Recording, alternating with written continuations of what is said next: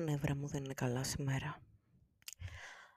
Ακούτε την Ισαβέλα στη Ιαπωνέζικη ομελέτα. Είναι Πέμπτη. Περίπου 9.30 το πρωί. Και απλά ακούγεται στη φωνή μου πόσο εγρυπνισμένη είμαι. Χτες έκανα το λάθος να κοιμηθώ μεσημέρι και να ξυπνήσω αργά το πρωί. Και προχτές το ίδιο. Μάλλον ήμουν σε μια φάση υπερκόπωσης.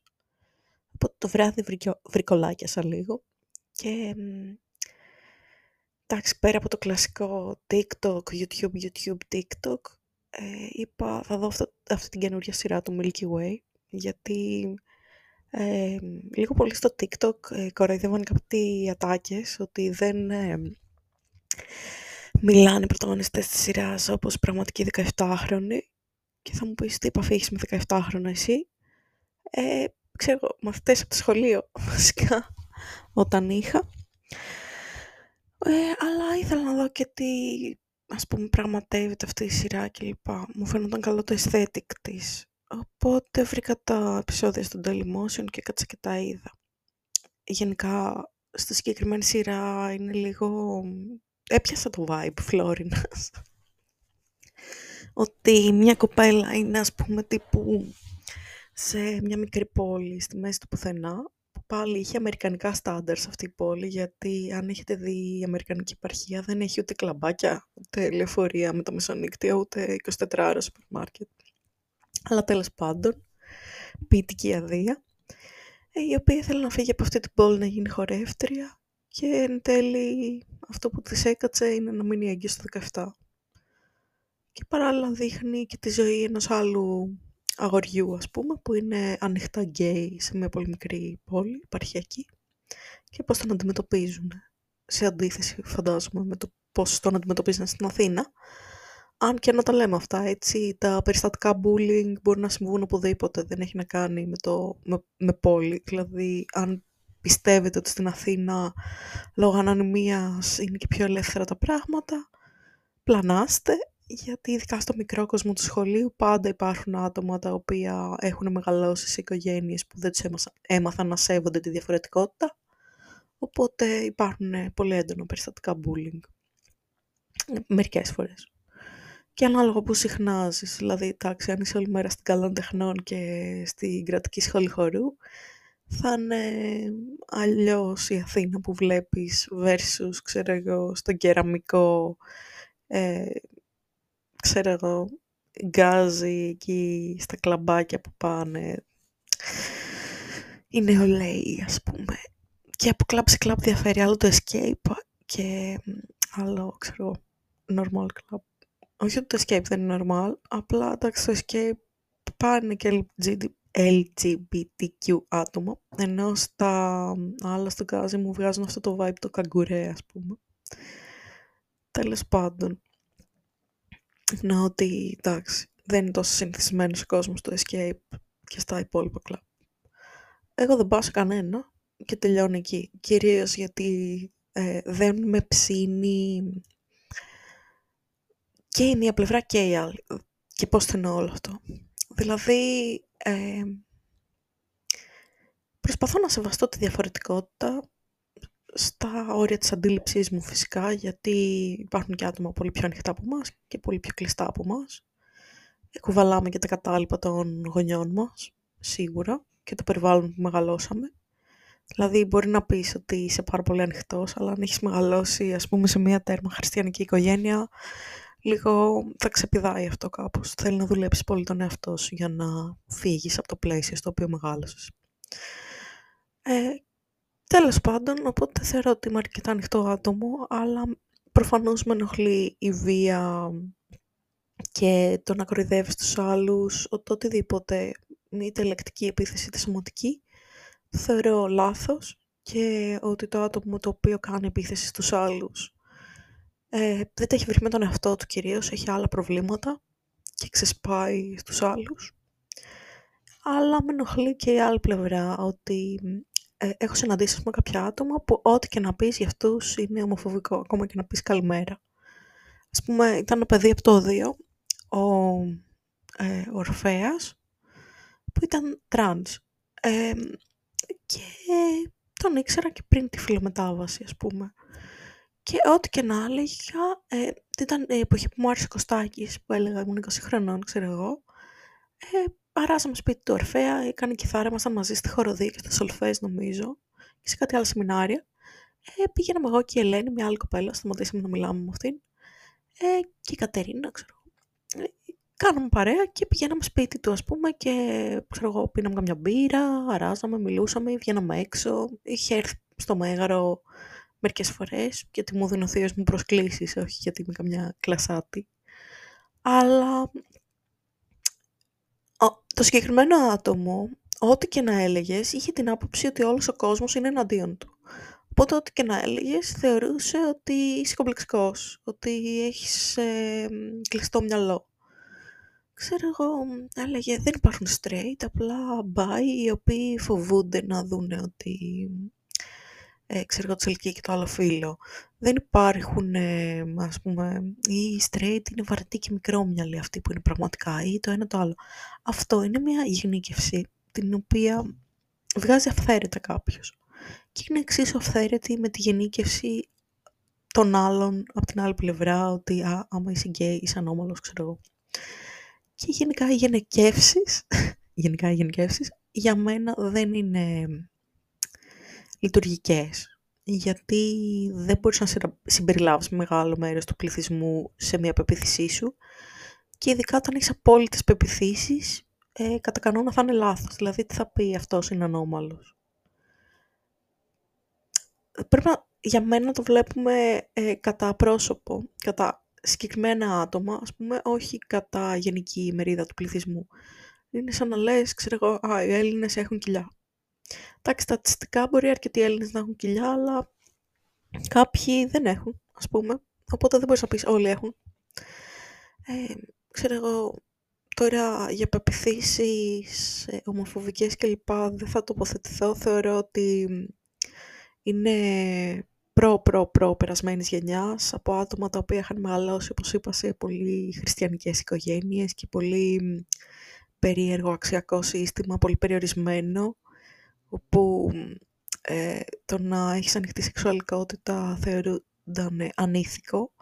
Άρα άτομα τα οποία έχουν και διαφορετική σεξουαλικότητα, γι' αυτούς θεωρούνταν ανήθικα, άρα από εκεί και πέρα υπήρχε μια δαιμονοποίηση και ένα κυνήγι μαγισσών. Αλλά αυτό πιστεύω ότι ανήκει σε κοινωνίες τουλάχιστον 60 χρόνια πριν, που ζούσαν σε έναν άλλο κόσμο. Αλλά παράλληλα, επειδή η ελληνική επαρχία πάντα σε εκπλήσει και ο αθηναϊκός μικρόκοσμος, ποτέ δεν ξέρεις καθένας τι ζει σπίτι του και τι πεπιθήσεις έχει, γιατί κάποιοι όντως ακόμα κουβαλάνε πεπιθήσεις που θα έπρεπε να έχουν αποβάλει οι παππούδες τους, όχι οι ίδιοι. Απλά. Και σε αντίθεση με αυτά είναι, ξέρω εγώ, κάποια άλλα άτομα που βλέπουν, εστιάζουν μόνο στις αρνητικές πεπιθήσεις και θεωρούν ότι όλοι έχουν αρνητικές πεπιθήσεις και θεωρούν ότι όλοι τους την έχουν στημένη. Και εντάξει, ας πούμε, ο Ορφέας το πίστευε αυτό πάρα πολύ έντονα και είχε αντιδράσεις πολύ ακραίες. Προσωπικά σταμάτησα να του μιλάω, γιατί μία φορά απλά ήταν να πάμε στο Μέγαρο, είχα αγοράσει κιόλας εισιτήρια, δεν με ειδοποίησε ότι δεν θα έρθει, δεν ήρθε. Περίμενα στην παράσταση, θα μπορούσα να έχω δώσει το εισιτήριό του κάπου αλλού, ξέρω εγώ. Τόσο περιμένω να παίξω. Και μετά κιόλας λέει, εγώ χώριζα με την κοπέλα μου, λέει, και τι θες από μένα, και δεν καταλάβαινες. Και άρχισε να με βρίζει κιόλας στο τηλέφωνο, επειδή είχαμε κανονίσει κάτι και δεν ήρθε. Και μετά έλεγε, δεν μιλάω με άτομα σαν και σένα, γιατί είσαι κομπλεξική. Και λέω, ωραία, καλύτερα, μην μου ξαναμιλήσεις. Και τον έκανα blog από παντού. Τότε μόνο Facebook είχε, έτσι κι αλλιώς. Μόνο μπλοκο κατάσταση. Γενικά, όμως ήταν σε μια εποχή που, ας πούμε, αυτή που είχε το Οδείο, έλεγε στην κόρη της να μην τον κάνει παρέα για την κακή επιρροή, που άτομα κρύβαν πάρα πολύ τη σεξουαλικότητά τους στο Οδείο. Η κόρη της ιδιοκτήτρης στο Οδείο ήταν λεσβία και το έκρυβε γιατί η μάνα της ήταν τέρμα ομοφοβική. Οπότε καταλαβαίνω και γιατί, ας πούμε, θεωρούσε ο Ορφέας ότι όλοι του την έχουν στημένη, αν και δεν ίσχυε αυτό τόσο. Δηλαδή μόνο σε τότε, 40-50, ας πούμε, εκεί πέρα, που και πάλι δεν ξέρω τι και πώς έπαιζε. Γιατί γενικά εμένα δεν μου αρέσουν καθόλου τα άτομα που φοράνε τον καθοσπερπιασμό τους σημαία. Δηλαδή που θα πούνε «Α, εγώ πήγα με έναν τύπο, εγώ παντρεύτηκα, έκανα παιδιά, αυτή είναι η ζωή». Εσύ δεν έχεις κάνει παιδιά, εσύ έχεις πάει με 5, 10, 100, 1000, έχεις κάνει αυτό το πράγμα, άρα είσαι ανήθικη, ενώ εγώ είμαι ηθική. Εσύ είσαι χειρότερη, εγώ είμαι καλύτερη. Και με αυτά τα άτομα δεν ξέρω, δεν με εκφράζουν. Έχω και στο συγγενικό μου περιβάλλον, στο κοντινό συγγενικό μου περιβάλλον αρκετά τέτοια άτομα. Και επίσης και άτομα που κάνουν κολοτούμπες, δηλαδή ανάλογα το μέρος που βρίσκονται, αλλάζει η ηθική τους σε ακραίο βαθμό, που πλέον δεν ξέρω τι ακριβώς πιστεύουν και τι νιώθουν. Και αν όλα είναι ένα ψέμα, απλώς για να είναι people pleasers, ας πούμε. Έτσι, στα βαθιά, πρωί-πρωί. Τέλος πάντων, σήμερα, όπως είπα, έχω πολλά νεύρα, όχι για το ζήτημα ομοφοβία. Αυτό, εντάξει, είναι μια κοινωνική παθογένεια ανάμεσα σε άλλες, που δεν είναι δική μου θέση να λύσω, ούτε του podcast, γιατί γενικά νομίζω ότι είμαι πολύ μικρή να μιλήσω για ζητήματα τα οποία θα πάρει καιρό να αλλάξουν, ας πούμε, και δεν ακούγεται και η φωνή μου κάπου. Παρ' όλα αυτά, εντάξει, αυτή η σειρά, παρότι έχει φάει κράξιμο στο TikTok και το πώς είναι ακατάλληλοι από το πώς μιλάνε οι ανήλικοι, εμένα μου φάνηκε καλή το ότι υπάρχει στην ελληνική τηλεόραση, γιατί γενικά, εντάξει, δεν ξέρω, δεν βλέπω τόσο πολύ τηλεόραση, αλλά τους γκέι δεν τους εκπροσωπούν σε ελληνικές σειρές, τους κάνουν πολύ καρικατούρες, πρέπει να είναι το comic relief ή πρέπει να είναι αστείας τύπος, ο στυλάτος τύπος, ξέρω εγώ. Η μαγρική δεν είναι ποτέ άτομα με προσωπικότητα και προσωπικά προβλήματα. Και το ότι υπάρχει μια σειρά που ο πρωταγωνιστής βιώνει πράγματα που θα βίωνε κάποιος στην ηλικία του, με τη σεξουαλική του τοποθέτηση τη συγκεκριμένη, εμένα μου φαίνεται πολύ καλό που υπάρχει στην ελληνική πραγματικότητα. Βέβαια θα έπρεπε να υπάρχουν και άλλα πράγματα στην ελληνική πραγματικότητα, ας πούμε, στις σειρές που βλέπουν το ευρύ κοινό τουλάχιστον. Δηλαδή δεν μπορεί να υπάρχει το sex education και στην Ελλάδα, ας πούμε, να μην υπάρχει πουθενά στην τηλεόραση τρανς άτομο, λες και τζις κακό, ξέρω εγώ. Ή πάλι με ενοχλεί, ας πούμε, το ότι είναι 2023, συμβαίνουν τόσα πράγματα και βλέπουμε πολύ στενά καλούπια. Αλλά από την άλλη, εγώ πίστευα ότι σαν χώρα δεν είμαστε και τόσο θρησκευόμενοι και πήγα στη Φλόρινα και όλοι πήγαιναν στην εκκλησία την Κυριακή, εκτός από μένα, οπότε, οκ. Τέλος πάντων, μόνο οι αλωμερίτες δεν πήγαιναν, εγώ και ο Χρήστος, ξέρω εγώ. Ο Χρήστος ήταν καθηγητής της ιστορίας μουσικής, ας πούμε, ευρωπαϊκής μουσικής και αυτά. Τέλος πάντων, απλά εντάξει, θα περίμενα και μεγαλύτερη εκπροσώπηση σε μια σειρά που απευθύνεται σε νέους, αλλά απ' την άλλη μην ξεχνάμε ότι το 2002, κάπου εκεί, μια σειρά του Παπακαλιάτη απλά έδειχνε ένα φιλί, ας πούμε, ένα γκέι φιλί, και έφαγε 200.000 ευρώ πρόστιμο στην ελληνική τηλεόραση. Που στο εξωτερικό, ας πούμε, ήδη υπήρχαν ομόφυλα ζευγάρια πρωταγωνιστές σε σειρές και δεν φαινόντουσαν σαν καρικατούρες όπως εδώ. Οπότε είμαστε 20 χρόνια πριν. Τέλος πάντων, παράλληλα μιλάει η μάνα μου, η γιαγιά μου, χωρίς κανένα σεβασμό, εντάξει. Και θα πάω στο γιατί είμαι νευριασμένη σήμερα. Γενικά, εγώ είμαι 31. Όπως είπα, γύρισα στην Αθήνα γιατί πρέπει να πάρω το πτυχίο στην Καλών Τεχνών και έκανα και μεταπτυχιακό. Κάνω μάλλον. Και είναι μονόδρομος, γιατί όλα τα έσοδα του μήνα έπρεπε να πάνε σε αυτά τα δύο. Στην Καλών Τεχνών, στο πτυχίο δηλαδή και στο μεταπτυχιακό. Και παράλληλα να κάνω και κάποιες φωτογραφίσεις, ας πούμε. Και ήξερα ότι ένα χρόνο από τη ζωή μου πρέπει να τον αφιερώσω σε αυτό, γιατί δεν μου τρέχουν τα λεφτά από τον μπατζάκια να έχω εξοικονομήσει χρήματα, ούτε μπορώ να πετάγω με Αθήνα συχνά για να κάνω φωτογραφίσεις και να μιλάω με καθηγητές. Γιατί πέρσι που το έκανα, αποστραγγίστηκα οικονομικά. Οπότε Είπα, ας πούμε, θα κάτσω φέτος και του χρόνου Αθήνα, στο πατρικό μου σπίτι. Θα δω και πώς είναι η φάση με τους φίλους μου, γιατί μπορεί τόσο πολύ να μου λείπουν και να μου λείπει αυτό το υποστηρικτικό πλαίσιο και εν τέλει να μείνω μόνιμα Αθήνα. Άμε δε, οι φίλοι μου είναι πάρ' τον ένα χτύπα τον άλλο. Οριακά νομίζω ότι φεύγοντας από την Αθήνα θα μιλάω με ένα άτομο, ας πούμε, από τους φίλους μου που να είναι εδώ. Και ξέρω εγώ, απλά γιατί το λέω αυτό έτσι, ο καθένας έχει τη ζωή του. Αλλά νιώθω ότι μετά από μια ηλικία και μετά ξεδιπλώνονται τα κόμπλεξ μας. Δεν μπορούμε να τα κρύψουμε τόσο καλά. Τα κρύβαμε σε μια ηλικία, όταν ήμασταν πολύ μικροί δεν μπορούσαμε να τα κρύψουμε, τα λέγαμε έτσι, φάτσα κάρτα, και τώρα επαναμφανίζονται. Ξέρω εγώ, τέλος πάντων, θέλω να μιλήσω για συγκεκριμένο άτομο, ακούει και το podcast, αλλά τέλος πάντων, με στεναχώρησε μια εμπειρία που είχα πρόσφατα. Και πήρα αποφάσεις ότι, ρε παιδί μου, επειδή βαφτίζουμε κάποιον φίλο, είναι φίλος μας όντως. Τι σημαίνει να είναι κάποιος φίλος μας? Σημαίνει να μας έχει στηρίξει, να τον έχουμε στηρίξει, να τον εμπιστευόμαστε, να νιώθουμε άνετα να του μιλάμε. Ισχύουν αυτά για τα άτομα που έχω στη ζωή μου? Ισχύουν μέχρι ένα βαθμό? Δεν ισχύουν καθόλου? Αυτό. Και τώρα να δούμε τι και πώς. Και τέλος πάντων, πήρα αυτή την απόφαση ότι θα σπουδάσω εδώ πέρα, θα κάνω παραπάνω σπουδές γιατί τις χρειάζομαι, θεωρώ, για τις προοπτικές εργασίας. Δεν χρειάζεται να διαλογίσω το γιατί σπουδάζω παραπάνω.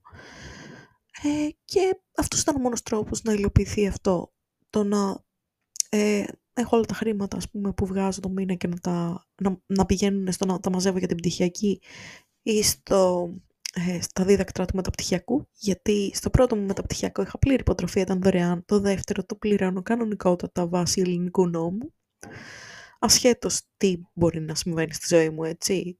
Σου λέει, εντάξει, σου δίνουμε ένα μεταπτυχιακό, ας πούμε, και σου δίνουμε τη δυνατότητα δωρεάν φοιτησης σε ένα μεταπτυχιακό και από εκεί και πέρα, εντάξει, αρκετά μορφώθηκες.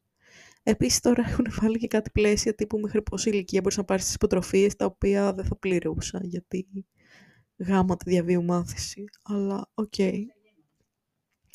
Τέλος πάντων, είναι αυτό το πλαίσιο, ότι πρέπει να μείνω 2 χρόνια εδώ. Και δεν έχω να προσθέσω κάτι επί τούτου, πέραν του ότι το να μένεις πάλι με την οικογένεια, γιατί εντάξει, ας πούμε, κυρίως με τα αδέρφια μου μένω, let's face it, η μάνα μου είναι πλέον τουρίστρια στο σπίτι, έρχεται όποτε, αλλά όταν έρχεται συμπεριφέρεται όχι με τη λογική σας επισκέπτομαι, παρότι έρχεται, ας πούμε, 1 μήνα εδώ, λείπει 3 μήνες, ξέρω εγώ. Έρχεται με τη λογική, είμαι η ιδιοκτήτρια του σπιτιού, εγώ είμαι ενήλικη, και οι υπόλοιποι, ασχέτως ηλικιακού φάσματος, είστε παιδιά, δεν παίρνετε αποφάσεις, δεν έχουμε δημοκρατία. Αποφασίζω και διατάζω για το δικό μου σπίτι και δεν σας πέφτει λόγος. Συν τα νεύρα που έχει, λόγω του ότι πέρασε. Και αυτή τη φορά ήρθε με τους παππούδες, οπότε έγινε πιο grande η κατάσταση. Δεν μπορείτε να πάρετε καμία απόφαση. Εμείς επιλέγουμε για σας, γιατί ξέρουμε καλύτερα. Και σε αυτό το σημείο να πω ότι καταλαβαίνετε τη δυσλειτουργικότητα του πράγματος. Ήδη 3 μέρες συμβαίνει αυτό και θέλω να κόψω φλέβες. Ποιο είναι το καλό του να έρχονται έτσι ενήλικες? Είναι ότι, ρε παιδί μου, ας πούμε, δεν δουλεύουν, έχουν άπειρο χρόνο μες στη μέρα τους, οπότε θα κάνουν έτσι και καλά πράγματα, θα πούνε, ξέρω εγώ, θα καθαρίσουμε, θα μαγειρέψουμε, θα πάμε στο σούπερ μάρκετ. Που, εντάξει, ας πούμε, η μάνα μου έχει αμάξει, εγώ όταν πάω στο σούπερ μάρκετ παίρνω μια σακούλα, αυτή όταν πάει παίρνει πιο πολλά πράγματα. Είναι αυτό το κατοχικό σύνδρομο, να γεμίσουμε αγαθά το σπίτι, ας πούμε. Ή, εντάξει, ας πούμε, ξέρουμε όλοι να μαγειρεύουμε, υποτίθεται, αλλά Αλλιώς μαγειρεύει μια γυναίκα που μαγειρεύει 50 χρόνια. Μπορεί να σου φτιάξει και ένα φαγητό που είναι δύσκολο να το φτιάξει μόνος σου, ξέρω εγώ. Και θα το αποφύγεις, θα το πάρεις έτοιμο, γιατί είναι δύσκολο. Οπότε σε αυτό, ας πούμε, θα έχουμε φρούτα, θα έχουμε φαγητό, θα έχουμε καθαρό περιβάλλον να μένουμε, το οποίο είναι ένα αγαθό που δεν πρέπει να το υποτιμάμε, γιατί έχουν ακριβήνει τα πάντα. Όταν έλειπε η μάνα μου, ίσα ίσα είχαμε λεφτά για να φάμε, γιατί πρέπει κάπως να τα ισοζυγίσεις, να πεις ότι έχουμε να πληρώσουμε αυτό και αυτό, το πληρώνουμε και τι μας περισσεύει για φαγητό, αλλά παράλληλα να πεις ότι αντέχω να είμαι και σπίτι όλη μέρα, πέραν της δουλειάς και των μαθημάτων. Θέλω να πάω και για ένα καφέ, ρε παιδί μου, και αυτός ο καφές μπορεί να καταλήξει, ας πούμε, να σου λείπουν χρήματα μες στο μήνα, γιατί μπορεί να πας ένα καφέ σήμερα, μία φορά να φας έξω μετά από, ξέρω εγώ, μία εβδομάδα, και μαζεύονται όταν έχεις τόσο όσο για τα λεφτά. Και τέλος πάντων, στην αρχή πάντα υπάρχει αυτό το θετικό κλίμα ότι ήρθανε, έχει κόσμο στο σπίτι, είναι, ξέρω εγώ, έχουμε πάντα φαγητό, έχουμε πάντα παρέα, όλα αυτά. Αλλά μετά σιγά σιγά μπαίνει αυτό το ότι σπάνε τα όρια σου, τελείως τα σπάνε. Ό,τι όρια και να θέσεις, όσο ξεκάθαρα και να τα θέσεις, δεν τους αφορά. Και θα κάνουν πάλι αυτό που γουστάρουν. Και ας πούμε η γιαγιά μου έχει σαν βασικό ζήτημα το ότι θέλει να είναι όλα καθαρά, όπως αυτή τα ορίζει ως καθαρά. Και διαρκώς καθαρίζει και μετακινεί πράγματα, γιατί δεν μπορεί να πετάξει κάποια πράγματα ή τα πετά κρυφά, ας πούμε. Αλλά αυτά που δεν μπορεί να πετάξει, απλά τα μετακινεί και τα βάζει εκεί που θεωρεί ότι είναι η σωστή θέση τους, ας πούμε. Και παράδειγμα, στην κουζίνα είχα μια κούτα με νούντλς που είχα πάρει κάποια στιγμή, που είχαν προσφορά τα νούντλς, και έχω πολλές συσκευασίες στην κούτα και διάφορα άλλα κορεάτικα και ασιατικά πράγματα. Η κούτα ήταν δίπλα στο τραπέζι, την έβλεπα, όποτε ήθελα να πάρω νούντλς έπαιρνα από εκεί. Της γιαγιάς δεν της άρεσε ότι έχουμε κούτα στην κουζίνα. Οπότε έβγαλε τα νούντλς, τα έβαλε σε διάφορα σημεία, ας πούμε, να μην φαίνονται κιόλας. Και τώρα δεν είναι μαζεμένα να πάρω ποιο θέλω. Πρέπει να ψάξω σε 3 διαφορετικές τοποθεσίες για να δω αν έχουμε αυτό που θέλω. Και δεν είναι πολύ λειτουργικό για μένα. Δεν ασχολήθηκα με αυτό, αλλά έγιναν άλλα 25 σε κι αυτό. Ας πούμε, πάει σε κάθε δωμάτιο ξεχωριστά και το καθαρίζει με το δικό της τρόπο. Ξυπνά από τις 6 το πρωί για να το κάνει, γιατί θεωρεί ότι έτσι είναι καλύτερα. Να είμαστε σε καθαρό σπίτι. Και καθαρό σημαίνει να πετάξουμε αυτά τα πράγματα τα οποία για αυτήν δεν είναι λειτουργικά. Ας πούμε, τις προάλλες μου έκανε κουβέντα τύπου και όλα αυτά τα χρώματα τι τα θες. Και ήμουν σε φάση τύπου επειδή θα τελειώσει την Kalon Technon, δεν σημαίνει ότι θα σταματήσω να ζωγραφίζω μετά το τέλος της Kalon Technon. Δηλαδή, υποτίθεται το σπούδασα, με αυτό ασχολούμαι. Και απλά η γιαγιά ήταν σε φάση τύπου αυτό το ναι, αλλά τι τα θες, τύπου ότι μπορεί να φύγω και να τα κάνει κάπως. Άλλο θέμα είναι ότι έχει μια μανία ότι τύπου πρέπει να καθαρίσει τα πράγματά σου, γιατί τα δωμάτια σου είναι σαν αποθήκη και να βάλουμε τα ρούχα σου στην ντουλάπα σου, την τάδε. Η ντουλάπα μου η τάδε εδώ και πάρα πολλά χρόνια έχει γίνει σαν μίνι βιβλιοθήκη. Έχω μέσα πάρα πολλά βιβλία που δεν χωράνε στη βιβλιοθήκη και δεν χωράει ρούχα, και παράλληλα εκτός από τα βιβλία έχω και διάφορα άλλα πράγματα που δεν θέλω να είναι σε εμφανές σημείο. Δηλαδή μπορεί να έχω, ξέρω εγώ, sex toys, ας πούμε, μέσα και άλλα πράγματα, ξέρω εγώ. Και λέει για να τα καθαρίσουμε, Και λέω στη μάνα μου, δεν θα μπει για να καθαρίσει το δωμάτιό μου, γιατί μπορεί να δει κάτι που θα τη σοκάρει, ας πούμε, έτσι.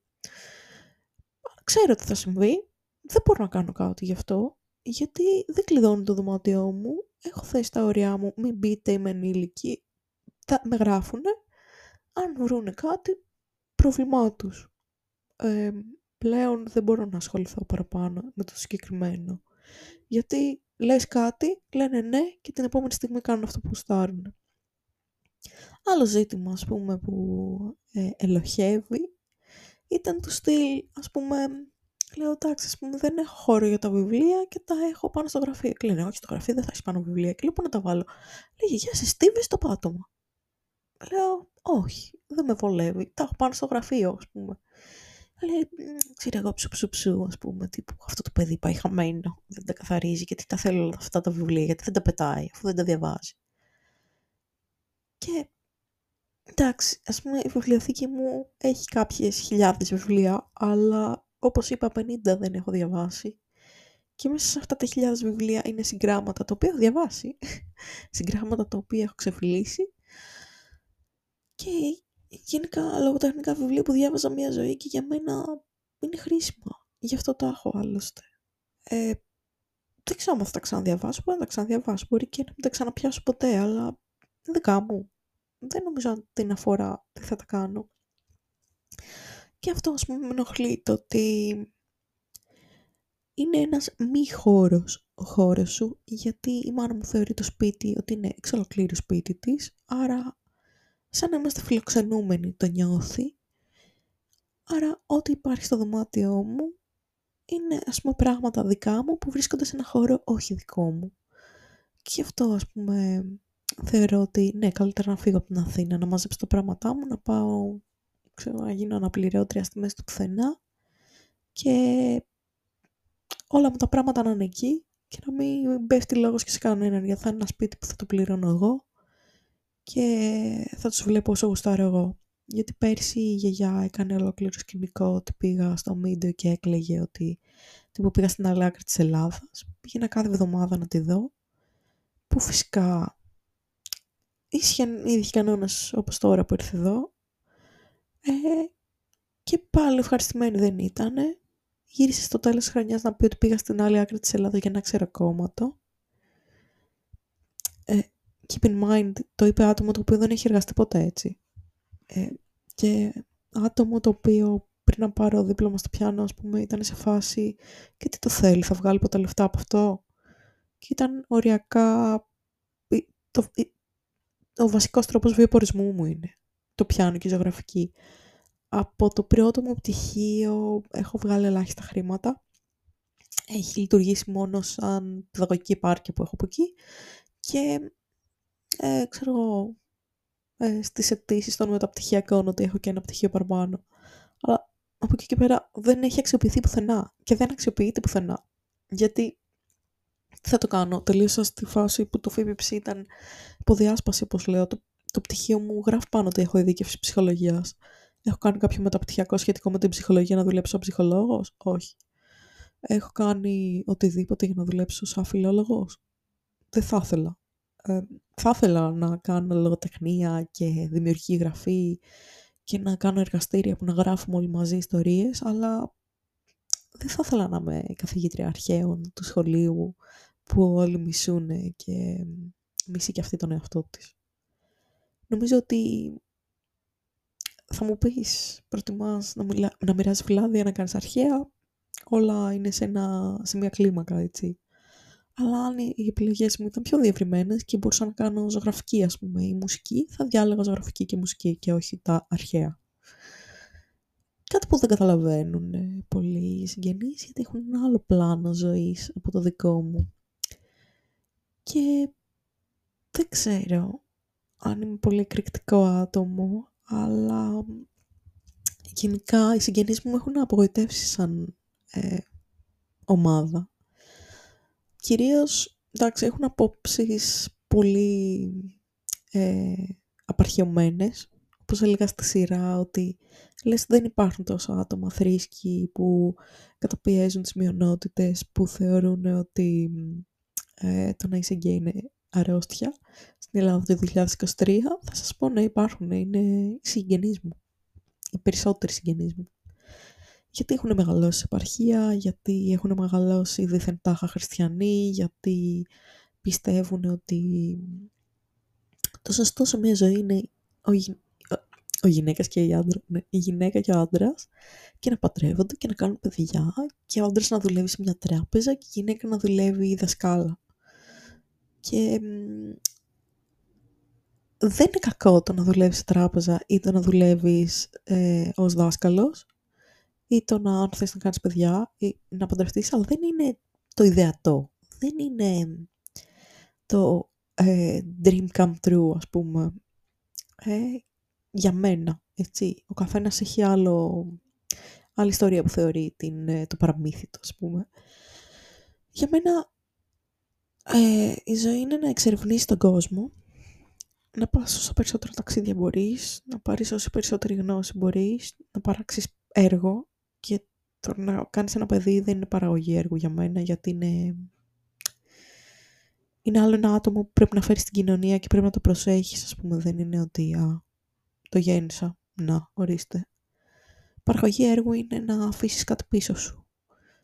Είτε είναι αυτό ένα βιβλίο, είτε είναι ένα μουσικό κομμάτι, είτε είναι η συνείδηση των μαθητών σου, που τους έμαθες ότι η διαφορετικότητα είναι προτιμητέα, είναι καλή, είναι μέρος της ζωής τους. Για μένα το να περάσω από ένα σχολείο που για μία χρονιά ήμουν εκεί και ήμουν ανοιχτή στο ό,τι και να ήθελα να μου πούνε, ήταν πολύ πιο σημαντικό στο ότι θα αφήσω πίσω μου πεθαίνοντας, από ότι, ας πούμε, αν είχα πιάσει μια δουλειά σε μια τράπεζα και άφηνα πίσω μου, ξέρω εγώ, 1.000 ευρώ. Τα λεφτά έρχονται και παρέρχονται και δεν με αφορούν καθόλου. Ίσως και επειδή έχω περάσει και φάσεις που ήμουν πλούσια και φάσεις που ήμουν φτωχιά, αλλά θεωρώ ότι τα λεφτά είναι απλά ένας τρόπος να πετύχεις πράγματα και μέχρι εκεί. Δεν είναι το ιδεατό. Δεν θα πουλούσα την ψυχή μου για ένα σπίτι, για ένα πλούσιο γαμπρό. Αυτά μου φέρνουν λίγο αηδία. Θα δούλευα τόσο όσο να υλοποιηθούν αυτά που χρειάζονται να υλοποιηθούν. Και αυτό μπορεί να είναι ένα μεταπτυχιακό, μπορεί να είναι όντως να πάρω ένα σπίτι, γιατί δεν ξέρω, γιατί υπάρχει λόγος να το αγοράσω. Μπορεί να είναι το να πληρώσω πράγματα για το παιδί μου ή για κάποιον που το έχει ανάγκη, αλλά δεν θα ήταν το να καυχηθώ, ας πούμε, ότι τι, κοίτα να δεις, είμαι τόσο και πήρα αυτό και αυτό και αυτό. Και απ' τη μία καταλαβαίνω ότι μετά από τη σκληρή δουλειά που μπορεί να έχεις κάνει, να θες να πεις ότι πήρα και αυτό και το ένα και το άλλο. Αλλά τα άτομα που καυχιούνται, εγώ τα συχαίνομαι. Γι' αυτό και δεν συναναστρέφουμε τη χαρά. Τέλος πάντων. Όπως είπα, είμαστε διαφορετικοί και δεν κουμπώνουμε με όλους. Και δεν κουμπώνουμε, ας πούμε, και με φίλους που κουμπώναμε παλιά και με συγγενείς και με διάφορους. Μπορεί να έκανες παρέα με κάποιον και εν τέλει να μην λειτουργήσε. Μπορεί να είσαι μια ζωή με κάποιον και να δεις ότι δεν λειτουργεί. Και για μένα, ας πούμε, επειδή οι άνθρωποι αλλάζουν, αλλά αλλάζουν ή τουλάχιστον φανερώνονται, δεν έχει νόημα να κρατάω τα ίδια άτομα στη ζωή μου διαρκώς, γιατί μπορεί να μου κάνουν και κακό. Συνειδητοποίησα πρόσφατα ότι πολλά από τα άτομα που συναναστρεφόμουν δεν θέλαν το καλό μου ακριβώς. Δηλαδή, είναι αυτό το κλικ που σου κάνει και λες, ρε μαλάκα, αυτός τα λέει αυτά γιατί έχει κόμπλεξ, γιατί δεν το έχει βρει με τον εαυτό του και τώρα θέλει να ρίξει εμένα. Γιατί αυτό είναι πολύ εύκολο να πεις ότι ρίχνω τον άλλον για να ανέβω εγώ. Όταν είστε σε ένα επίπεδο, ας πούμε, δεν θα προσπαθήσω να ανέβω εγώ πιο πάνω και ας κάνει ο άλλος ό,τι θέλει, θα προσπαθήσω να το ρίξω, οπότε εκεί που είμαι εγώ να είμαι καλά. Αυτό το βίωσα πολύ έντονα τις τελευταίες μέρες, τα τελευταία χρόνια, και δεν με ψήνει, ας πούμε, πλέον να ασχολούμαι με τέτοια άτομα. Ναι, εντάξει, μάλλον τώρα συνεχίζει να φωνάζει, θα ακούγεται και στο μικρόφωνο, τι να κάνουμε. Τέλος πάντων, δεν με ψήνει να συναναστρέφω με άτομα τα οποία παίζουμε ρώσικη ρουλέτα, ας πούμε, κάθε φορά που θα βγούμε έξω, αν θα είναι ευγενικά και normal ή άμα θα πετάνε προσβολές χωρίς λόγο.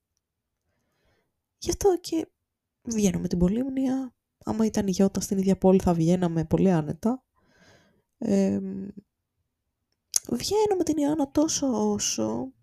Δηλαδή ο περιορισμός έγκυται στο ότι ξέρω ότι άμα κανονίσουμε διακοπές και πει θα στα δώσω τότε, θα της πω όχι. Γιατί αργεί να πληρώσει πράγματα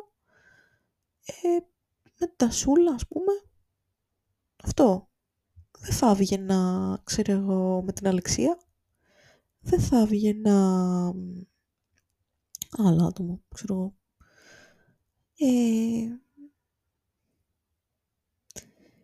Με την Άννα, εκείνη την κοπέλα που είπα πριν κάνα δίμηνο ότι διάβασε το βιβλίο μου και δεν της άρεσε, γιατί όταν της είπα τη γνώμη μου, μετά δεν μου ξαναμίλησε κιόλας. Δεν την έψαξα, αλλά εντάξει, αυτές τις εκρήξεις δεν τις γουστάρω γενικά.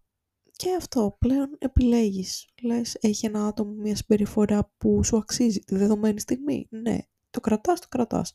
Δεν έχει, γεια. Ξέρω εγώ... δεν έχει νόημα να κρατάμε άτομα στη ζωή μας απλώς και μόνο για να μην είμαστε μόνοι. Υπάρχουν πάντα επιλογές. Και εγώ τώρα είπα 4 άτομα και έχω άλλα 50 να περιμένω που θα μπορούσαμε να πάμε για καφέ. Δεν έχει νόημα, ας πούμε, να συναναστρέφω με τη Φωτεινή, μια κοπέλα που κάναμε παρέα όταν ήμουν 20 χρονών. Έχει αλλάξει η ζωή μας τελείως. Δεν έχει νόημα να βρίσκω άτομα που να φοράω μάσκες όταν βγαίνουμε έξω για να αντέξω τη συναναστροφή μαζί τους. Τις λίγες φορές που θα βγω θα είναι με άτομα που με κάνουν να νιώθω ωραία. Το ίδιο ισχύει και για τους συγγενείς, ας πούμε, δηλαδή... Και ήρθε η γιαγιά, παππούς, μαμά. Δεν μπορώ να λέω σ' όλα ναι. Το πιο λογικό και συνετό θα ήταν αυτό, να λέω σ' όλα ναι, να κάνω τα δικά μου και να περιμένω να φύγουν. Ή να δεχτώ ότι τους είδα, ξέρω εγώ, τους βλέπω σε αυτό το πλαίσιο και όλα καλά. Σήμερα ξύπνησα στις 8 το πρωί και πήγα στην κουζίνα να κάνω καφέ. Η μάνα μου και η γιαγιά μου ήταν ήδη εκεί και απλά πήγα στη γωνία της κουζίνας να κάνω καφέ, να βράσω νερό, ας πούμε, για καφέ φίλτρου και να κάνω ένα τόστ. Αυτό, ας πούμε. Πήγα τύπου να πάρω τα υλικά στο ψυγείο και από εκεί στην τοστιέρα και δίπλα είναι το μάτι της κουζίνας να βράσω νερό, γιατί ούτε καζάκια έχουμε εδώ. Αυτό είναι της μάνας μου, επειδή τα φοβάται μη σκάσω. Και να κάνω τον καφέ, ας πούμε. Η γιαγιά την είχε πιάσει μανία, καθάριζε non-stop την κουζίνα, χωρίς λόγο. Δηλαδή έβγαλε όλα τα τσαντάκια, τα γαντάκια και τα πράγματα από ένα ράφι για να τα ξαναβάλει πάλι μέσα με το δικό της τακτοποιημένο τρόπο που υποτίθεται. Δηλαδή είναι σαν να βγάλεις, ας πούμε, τα μακαρόνια από το ράφι και να τα ξαναβάλεις στο ίδιο ράφι. Δεν έχει κανένα νόημα. Αλλά το έκανε. Και εκεί που... Ας πούμε, 2 λεπτά ήθελα να κάνω ένα καφέ και ένα τόστ. Μου λέει, έπεσε αυτό, μάζεψέ το. Κάνε αυτό, μάζεψέ το. Θα με βοηθήσει αυτό. Και ήταν τύπου, οριακά είχα μόλις ξυπνήσει. Δεν ξέρω, δεν είχαμε πει καλημέρα. Παράλληλα, η μάνα μου βόλευε τα πιάτα από το πλυντήριο. Και στα 2 λεπτά που έκανα καφέ, έλεγε, όχι, κάνε στην άκρη να βάλω ποτήρια εδώ, όχι, κάνε στην άκρη να βάλω αυτό. Ας πούμε, δεν ήμουν μπροστά στην πιατοθήκη και στο ράφι με τα ποτήρια, ήμουν μπροστά σε ένα ράφι που βάζουμε fancy κούπες που δεν χρησιμοποιούμε ποτέ. Και εκεί πέρα απλά στις fancy κούπες βάζω τη μία κούπα που χρησιμοποιώ κάθε μέρα για καφέ, γιατί φοβάμαι μη σπάσουμε τις υπόλοιπες. Οπότε η μάνα μου απλά έκανε τη διαδρομή προς τις fancy κούπες, θυμόταν ότι δεν τα βάζουμε εκεί, τα βάζουμε παραδίπλα και απλά έκανε ένα κύκλο, πλυντήριο... Ξέρω εγώ, κουζίνα, πλυντήρια, κουζίνα, και απλά περνούσε δίπλα από μένα, γιατί και αυτή ήταν κοιμισμένη μάλλον και τέλος πάντων με δυσκόλευε. Και εκείνη την ώρα με πιάσαν τα νεύρα μου και λέω, εντάξει, ξέρω εγώ, αρκετά. Και σε αυτό το σημείο να πω ότι, ας πούμε, είπα για τη γιαγιά, ο παππούς, ο δικός μου παππούς, έχει ένα χουί, λέει την ιστορία της ζωής του ξανά και ξανά και ξανά και ξανά. Και δεν το κάνει τύπου... μία φορά το χρόνο, το κάνει μία φορά τη μέρα.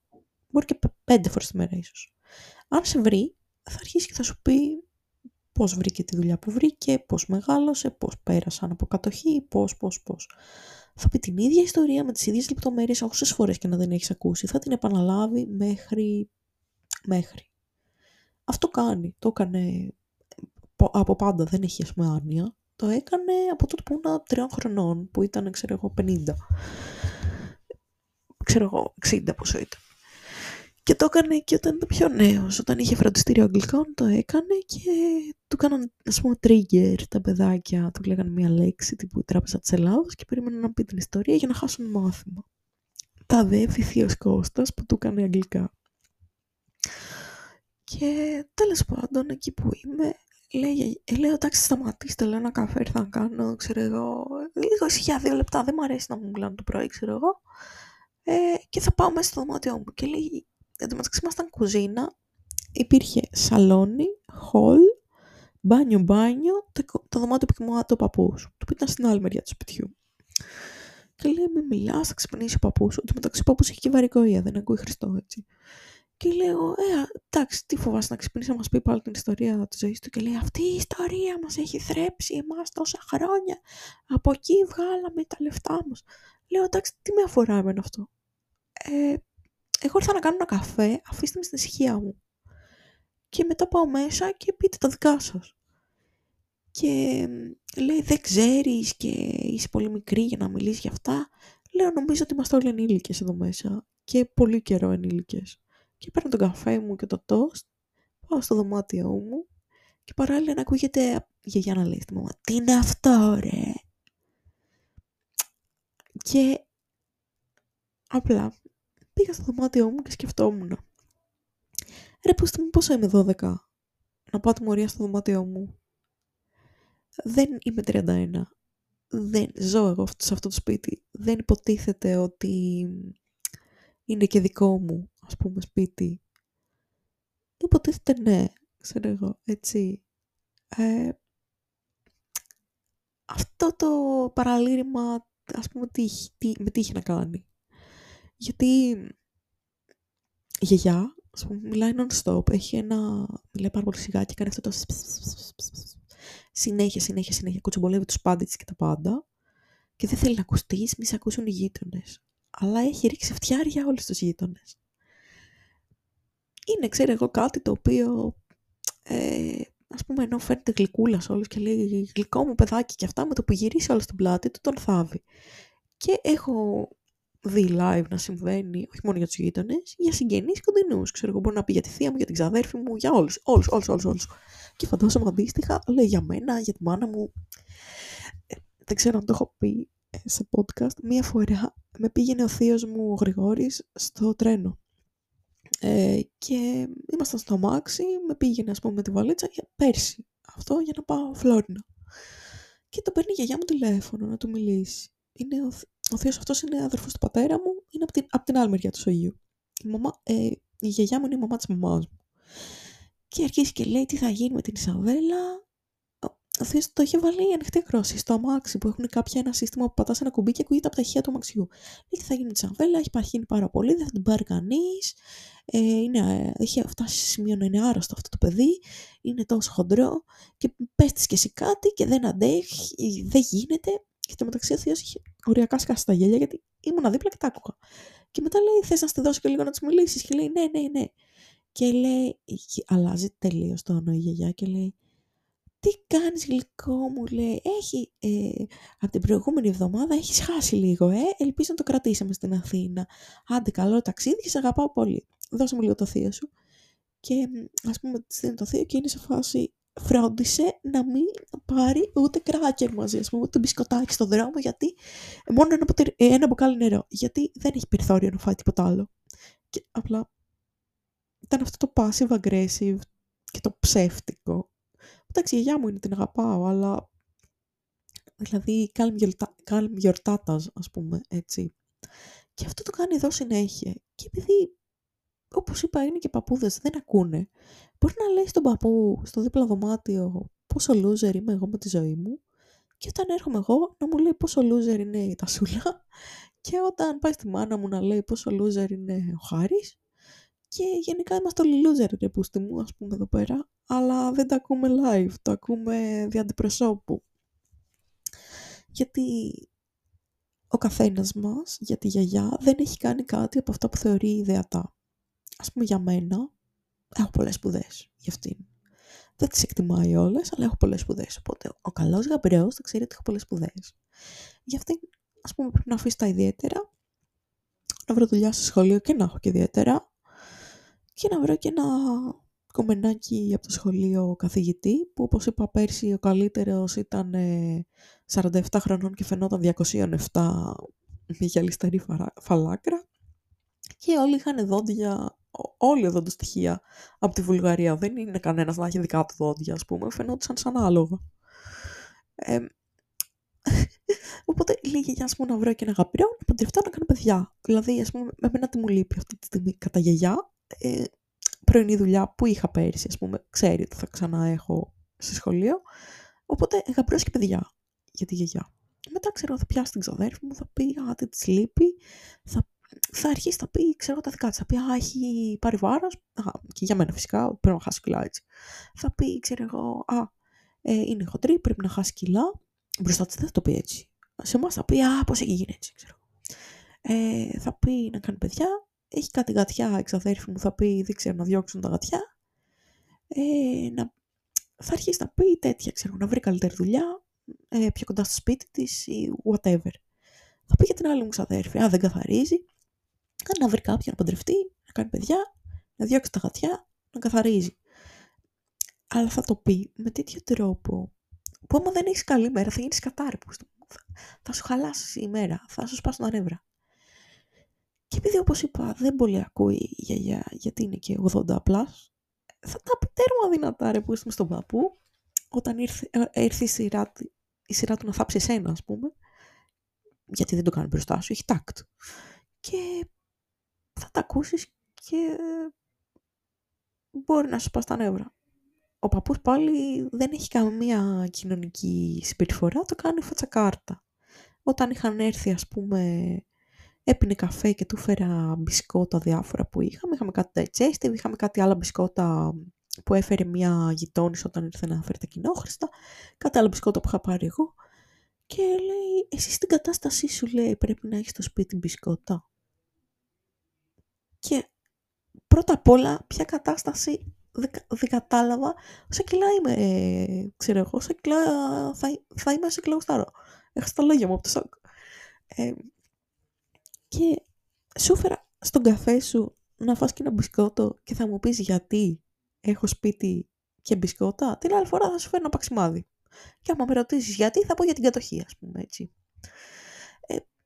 Ξέρω εγώ. Είναι μικροπράγματα, θα μου πεις. Τώρα παππούδες είναι, τι σε νοιάζει, τι ασχολείσαι με 80χρονους, όλοι έχουν τα χούγια τους. Αλλά λέω ένα και κάνουν 100 τη μέρα. Και ας πούμε αυτές τις μέρες δεν έχω ούτε στο μεταπτυχιακό μάθημα, ούτε στην Kalon Technon. Κλείσαν λόγω Πολυτεχνείου τα πάντα. Γι' αυτό κάθομαι σπίτι και κάνω εργασίες ή πάω στα ιδιαίτερα που έχω. That's all. Και έχω κανονίσει και κάποιες φωτογραφίσεις. Και τις μέρες που κάθομαι να ξεκουραστώ και να κάνω τις εργασίες, τους την έχει βαρέσει και δίνουνε πόνο ρε πούστη μου. Δηλαδή τι πρέπει να κάνω εγώ, να πάω για καφέ όλη μέρα για να μην τους ακούω. Τα ιδιαίτερα μου είναι Τρίτη και Κυριακή, πόσες μέρες να τα βάλω. Άντε να μπει και τίποτα το Σάββατο. 3 μέρες έχω ιδιαίτερα. Έχω πολλές ώρες ιδιαίτερα αυτές τις 3 μέρες, ξέρω εγώ. Λείπω από το σπίτι κάνα 6 ωράκι, ας πούμε. Αλλά τύπου ότι τι, ας πούμε, Δευτέρα και Τετάρτη θα πήγαινα στην Kalon Technon, Πέμπτη Παρασκευή Σάββατο θα πήγαινα μεταπτυχιακό, θα έλειπα από το σπίτι, δεν θα τα άκουγα όλα αυτά, δεν θα τα έλεγαν, θα τα έλεγαν από πίσω μου, αλλά δεν θα τα άκουγα, δεν θα με ένοιαζε. Αλλά τώρα φαντάζομαι να ξυπνήσεις 8 το πρωί και να αρχίσουν να σου κάνουν όλα τα γύρω-γύρω, να τρέχουν άτομα στο σπίτι να καθαρίσουν πράγματα τα οποία δεν χρειάζονται καθάρισμα και αυτά που χρειάζονται καθάρισμα να τα αγνοούν επιδεικτικά, ας πούμε, ότι κάτι κάνουμε. Και παράλληλα να αρχίσουν να σε πιάσουν να σου πούν ιστορίες της ζωής τους, να σου πούν τι να κάνεις εσύ με τη δική σου ζωή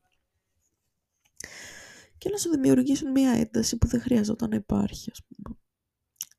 Και με τούτα και με εκείνα, απλά ξέρω ότι, ας πούμε, οι παππούδες μου θα κάτσουν μέχρι ένα γάμο μιας ξαδέρφης μου μέχρι την άλλη εβδομάδα. Θέλω να τους βλέπω γιατί είναι μεγάλοι και σκέφτομαι ότι δεν ξέρω για πόσα χρόνια θα τους έχω ακόμα. Αλλά αυτό το 24 ώρες, το 24ωρο και παράλληλα να σας συμπεριφέρονται σαν να είσαι δεν ξέρω εγώ τι, λίγο έχει αρχίσει και με κουράζει. Τόσο που δεν ξέρω αν αξίζει να πάω στο Βόλο τα Χριστούγεννα, γιατί θα είναι ακόμα χειρότερο, γιατί θα είμαστε όλοι μαζί στο σπίτι και θα είμαστε στο δικό του σπίτι, οπότε δεν θα έχω καν ένα δωμάτιο να κλειστώ, ας πούμε. Χωρίς που θα μου αντιστοιχεί θα είναι ένα κρεβάτι σε ένα δωμάτιο που θα κοιμόμαστε 3 άτομα. Οπότε δεν ξέρω αν θα την παλέψω. Το έχω δοκιμάσει, έχω πάει και Βόλο και έχω μείνει μαζί τους 4 μήνες, 5 πόσο ήτανε. Και γενικά υπήρχαν και χειρότερα περιστατικά, να ανοίξει ο παππούς με το λάπτοπ, να ψάχνει πράγματα, φάση. Γι' αυτό έβαλα κωδικούς. Γενικά με το άτομο που δεν έχει κωδικό του στο κινητό του. Αλλά εκεί μπήκαν κωδικοί, γιατί κάπου όπα. Και τώρα να δούμε, ας πούμε, πού θα πάει η βαλίτσα. Θα ανοίξει η γιαγιά την τουλάπα και θα βρει, ξέρω εγώ, 4-5 δανειτές. Ας το κάνει. Εγώ δεν ευθύνομαι. It's her choice. Θα ανοίξει την ντουλάπα πιο βαθιά να δει ένα σετ χειροπέδες από τον τζάμπο που είχα δέσει μια φορά τον Άγγελο στο καλοριφέρ. Θα το δει. Πρόβλημά μου. Εγώ είπα να μην ανοίξουν την ντουλάπα. Δεν φταίω. Τώρα τι άλλο θα βρει δεν ξέρω. Άμα ψάξει το δωμάτιο του Χάρη, θα βρει νόμιμο και παράνομο και χημικές, πώς το λένε, δηλητηριώδεις χημικές ουσίες. Θα το ψάξει, θα το βρει. Δεν φταίμε εμείς. Δεν θα έπρεπε να ψάχνει ξένα πράγματα. Γιατί ποιος ξέρει, μπορεί και εγώ να ψάξω τα πράγματά της και να δω ότι είναι μίστρες κάπου, ας πούμε. Ξέρω εγώ. Τέλος πάντων. Θα σας αφήσω σήμερα. Θα πω ότι κοιτάω διάφορα πράγματα από προχτές. Δεν έχω λεφτά να τα κοιτάξω, αλλά κοιτάω κάτι σαν της Harry Potter, ξέρω εγώ. Κάτι πάνε είναι σαν της Harry Potter που φαίνεται πολύ fancy. Και απλά η στάμπα, επειδή είναι Harry Potter, είναι 10 ευρώ παραπάνω από τις υπόλοιπες. Τέλος πάντων, απλά τα κοιτάω γιατί μου φαίνεται ωραία και κυφάτα. Και αυτό, να δούμε. Λοιπόν, θα τα ξαναπούμε σύντομα και άμα δέχεστε κι εσείς καταπίεση από τους πιο ενήλικες του σπιτιού σας, υπομονή και θα περάσει. Και ακουστικά και μουσικούλα δεν μπορούν να σας το στερήσουν αυτό. Οι βόλτες έξω, όσο ακόμα δεν έχει τόσο κρύο. Γιατί άρχισαν να μπαίνουν και τα κρύα εδώ πέρα. Γεια σας.